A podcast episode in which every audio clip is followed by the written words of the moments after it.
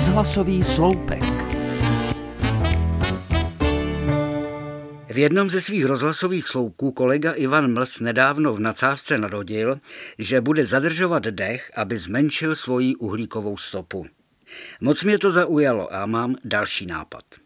Podle některých vědců je pro naši zemi problémem velký počet hospodářských zvířat a hlavně tedy tělesné plyny, které produkují. No a co my lidé? My jsme na tom přece stejně. Je nás taky hodně a zažívání máme s lidským ze zvířecí říše podobné. Je mi jasné, že je to téma velice choulostivé. Naučili jsme se samozřejmě být velmi decentní, abychom se nedopustili nějakého faux pas.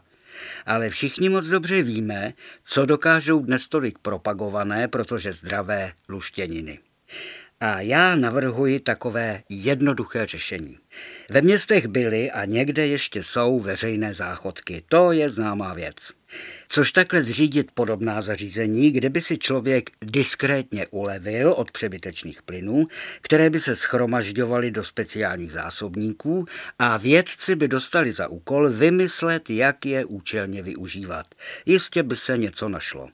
Ona zařízení by se mohla jmenovat třeba úlevovny, úlevny, a nebo prostě a jednoduše prdírny.